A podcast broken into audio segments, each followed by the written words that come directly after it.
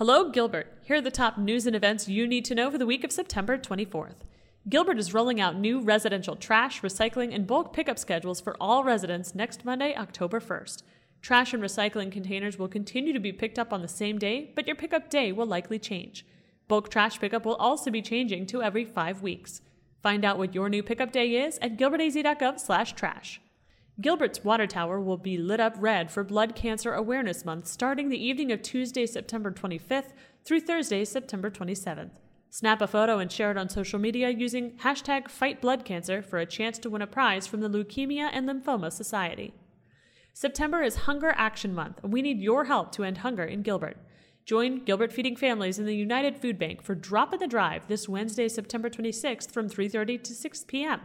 Bring a cash or canned food donation to Gilbert's Public Safety Complex and meet Gilbert firefighters and police officers while enjoying an Orange Crush float.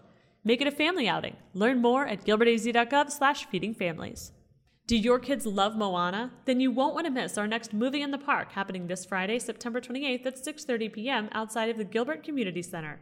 Come and enjoy some cooler evening weather and a screening of the film. There's a new fire station opening in Gilbert. Join us for the Fire Station Number 9's dedication and open house this Saturday, September 29th from 9 to 11 a.m. The event will include a ribbon cutting ceremony, pancake breakfast, and guided tours. Thanks for listening. Get more of the latest news and events on Twitter or Instagram at Gilbert Your Town or on Facebook at Gilbert Town Hall.